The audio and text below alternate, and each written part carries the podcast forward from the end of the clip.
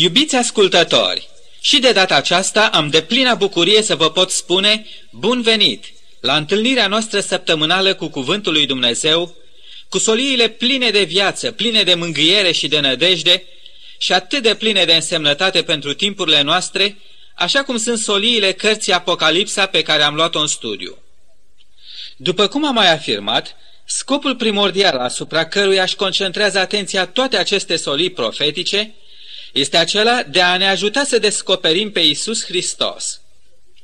În emisiunea trecută a trebuit să întrerupem studiul nostru chiar în momentul când dorem să citim împreună proclamația minunată care se află la capitolul 1 cu versetul 7.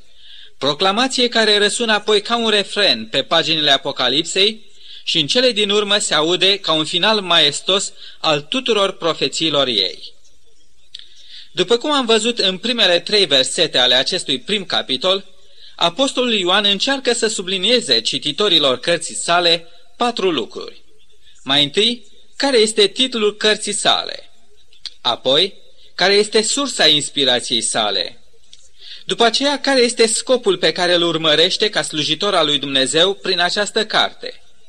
Și în cele din urmă, care este de fapt unealta de care s-a folosit Dumnezeu pentru a-i face cunoscut apostolului său gândurile cerului. După aceste trei versete de introducere, apostolul Ioan transmite o fericire specială, ca o binecuvântare a cerului, pentru toți aceia care vor citi, vor da ascultare și vor împlini cuvintele prorociei scrise în cartea sa. După versetul 4, unde găsim acea binecuvântare, apostolul Ioan scrie câteva cuvinte de recunoștință și dedicare a cărții sale, adresându-le aceluia care i-a fost sursă de inspirație, Iisus Hristos, martorul credincios, cel întâi născut din morți, Domnul împăraților pământului. Și pentru aceasta, Apostolul Ioan alege câteva motive personale care îl îndatorau față de Isus. Iată ce mă face dator față de Domnul meu, ar vrea să spună Apostolul Ioan.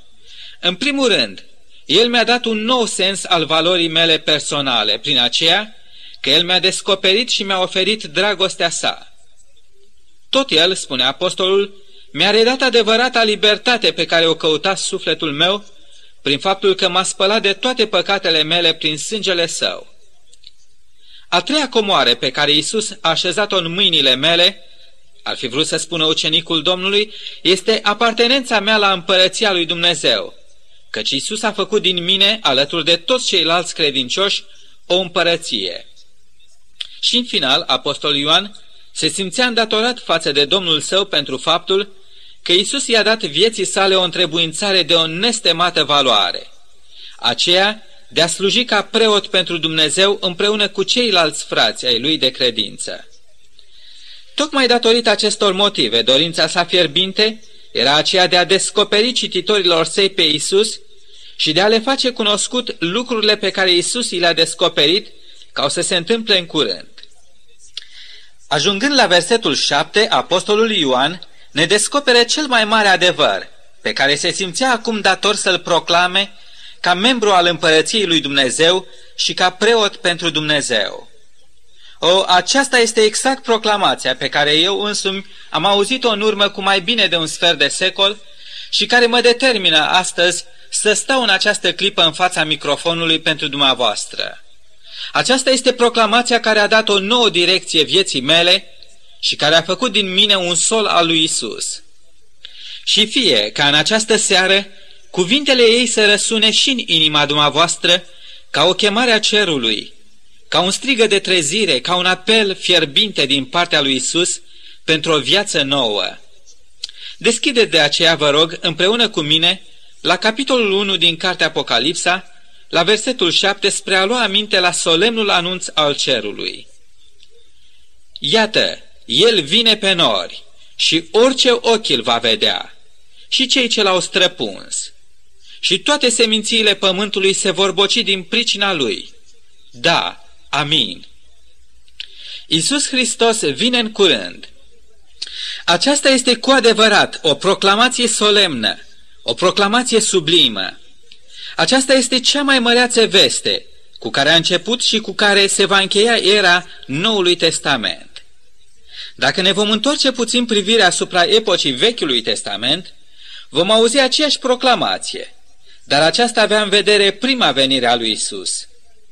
De la făgăduința pe care Dumnezeu a rostit-o în grădina Edenului primei perechi de oameni, că le va trimite un mântuitor, și până la momentul sublim când corurile îngerești au anunțat pe colinele Betleemului minunea nașterii acelui mântuitor între noi oamenii, întreaga istorie de patru mii de ani a Vechiului Testament a vibrat la sunetul acestei proclamații.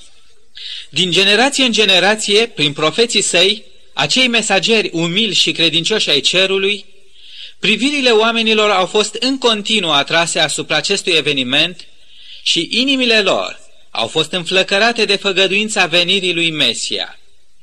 Dar, din păcate, prea puțini au luat-o în seamă, prea puțini au crezut-o și prea puțini au gândit să facă o serioasă pregătire în vederea împlinirii ei. Din potrivă, acea proclamație profetică a întâlnit inimi reci și indiferente, inimi îndoielnice, inimi cufundate în idolatrie și în robia intereselor materiale și a plăcerilor, sau, și mai grav, i-a întâlnit inimi batjocoritoare care susțineau că acest eveniment nu poate fi decât o poveste, o speranță iluzorie, ceva fals. Ca și în vremurile Vechiului Testament și azi, vestea revenirii Domnului Isus Hristos pe norii cerului este întâmpinată de oameni cu îndoială, dezinteres sau batjocoră. Puțini l-au așteptat atunci și puțini sunt cei ce l-așteaptă și astăzi. Însă, vedeți dumneavoastră, Domnul Hristos a ținut totuși de cuvânt, indiferent de numărul celor care l-așteptau cu adevărat. El a dat viață proclamației profeților săi. El nu a vrut să dezamăgească pe cei sinceri și credincioși. Și așa cum ne spune apostolul Pavel în epistola sa către Galaten la capitolul 4, cu versetul 4 și 5, la împlinirea vremii, Dumnezeu a trimis pe Fiul Său născut din femeie, născut sub lege, ca să răscumpere pe cei ce erau sub lege, pentru ca să căpătăm înfierea. Atunci când sosise vremea, ceasul împlinirii profeției sale, Dumnezeu a săvârșit minunea Betleemului, trimițând în lumea noastră pe Fiul Său ca să moare pe Golgota mai târziu pentru păcatele omenirii. Tot așa, la încheierea istoriei acestui pământ, când ceasul profetic va fi sosit, Dumnezeu va trimite din nou pe Fiul Său în lumea noastră. De data aceasta nu pentru a reedita sacrificiul Golgotei, ci pentru a lua acasă, la cer, pe toți aceia care s-au împărtășit de meritele jertfei sale și au ales să umble cu Dumnezeu într-o viață sfântă. Desigur că nimeni nu poate preciza cu exactitate ziua sau ceasul când va avea loc revenirea Domnului Hristos. Dar de pe paginile Apocalipsei aflăm din cele descoperite de Isus, apostolului său Ioan, că în această generație în care noi trăim va avea loc revenirea sa. Împlinirea făgăduinței sale nu se va opri în drum din cauza că puțini o iau în seamă. De data aceasta, evenimentul revenirii lui Isus nu va mai fi privilegiul celor puțini, cum s-a întâmplat atunci la Betleem. Profeția pe care apostolul Ioan o proclamă în versetul 7 cu glas tare este că orice ochi îl va vedea. De data aceasta întreg pământul va fi martor al revenirii sale. Atunci, în ziua aceea măreață, Nimeni nu va mai simți nevoia vreunei explicații. Nimeni nu va mai alerga la preoții și teologii vremii ca să afle care este însemnătatea acelui eveniment. Orice ochi îl va vedea. Orice om va fi în deplină cunoștință de cauză. Chiar și cei ce s-au arătat indiferenți, chiar și cei ce i-au luat în râs venirea sa și chiar și cei ce l-au străpuns. Atunci nu va mai fi nevoie de emisiuni de radio sau televiziune, de cărți și reviste care să explice profețiile cuprinse în Apocalipsa. Și nu va mai fi nevoie nici de amvoane de biserici, de la care slujitorii credincioși ai adevărului să cheme pe oameni la o sinceră pocăință și pregătire în vederea întâlnirii cu Isus. Atunci, în acea zi măreață și înfricoșată în solemnitatea ei, norii cerului vor deveni amvonul de la care însuși Isus Hristos va vorbi.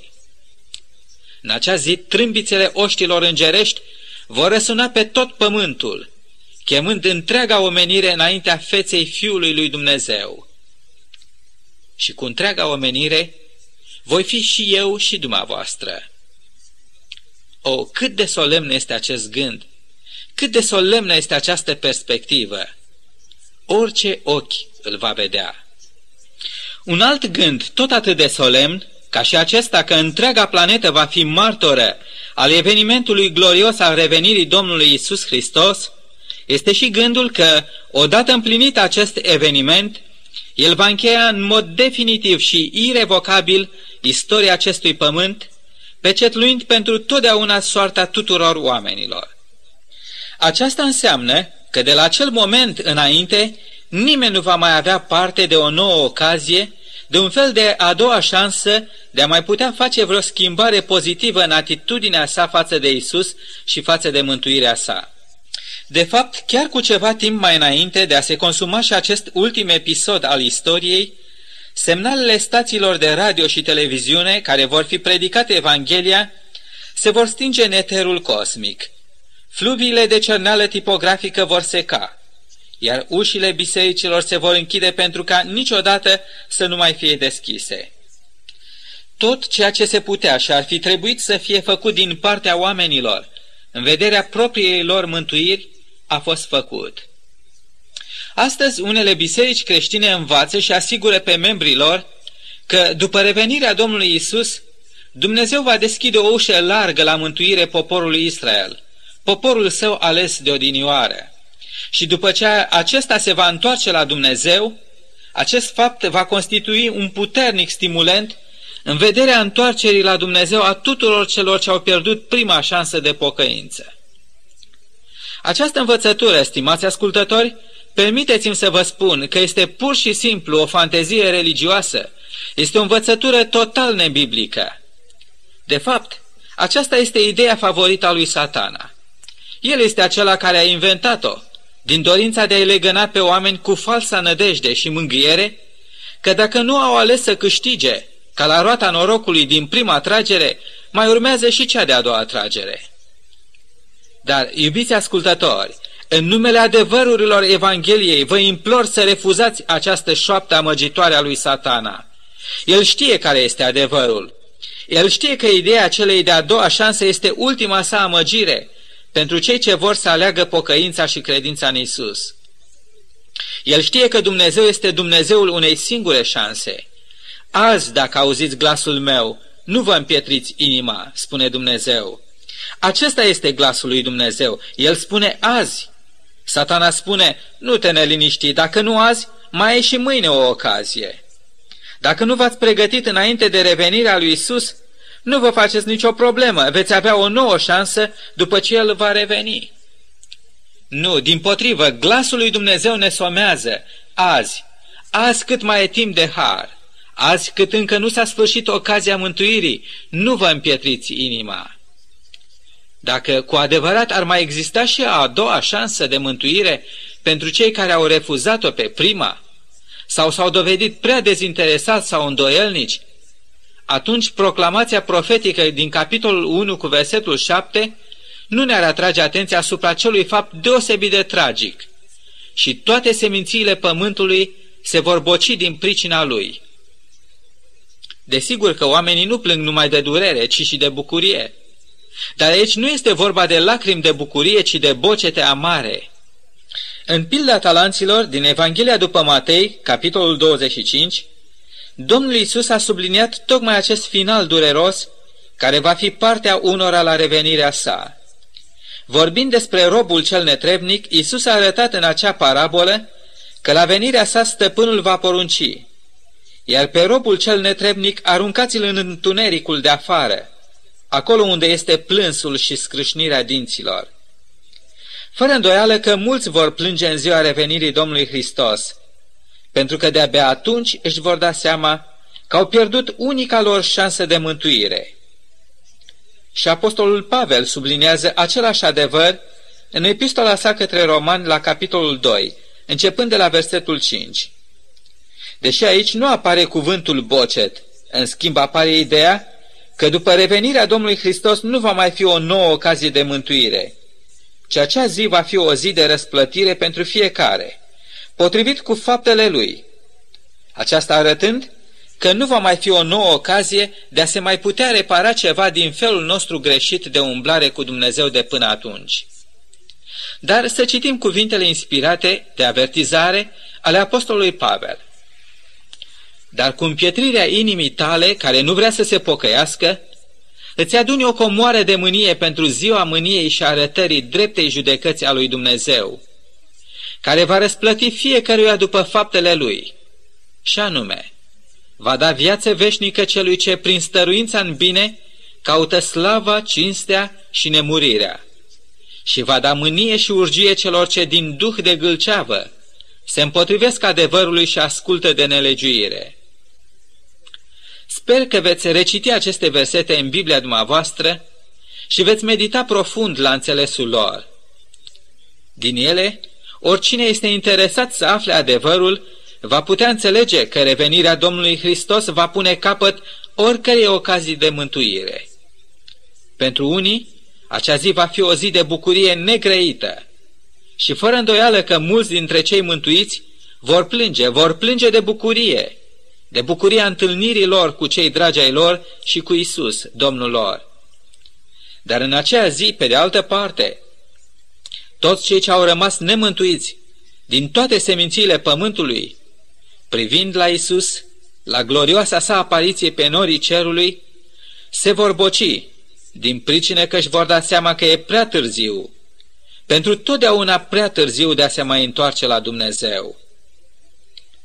Pentru a da și mai multă greutate proclamației sale, în versetul următor, versetul 8, Apostolul Ioan o pecetluiește cu numele divin al Fiului lui Dumnezeu. Da, amin, eu sunt Alfa și Omega, începutul și sfârșitul, zice Domnul Dumnezeu, cel ce este, cel ce era și cel ce vine, cel atot puternic. Dar versetele 8 și 9 ne mai prezintă un alt tablou.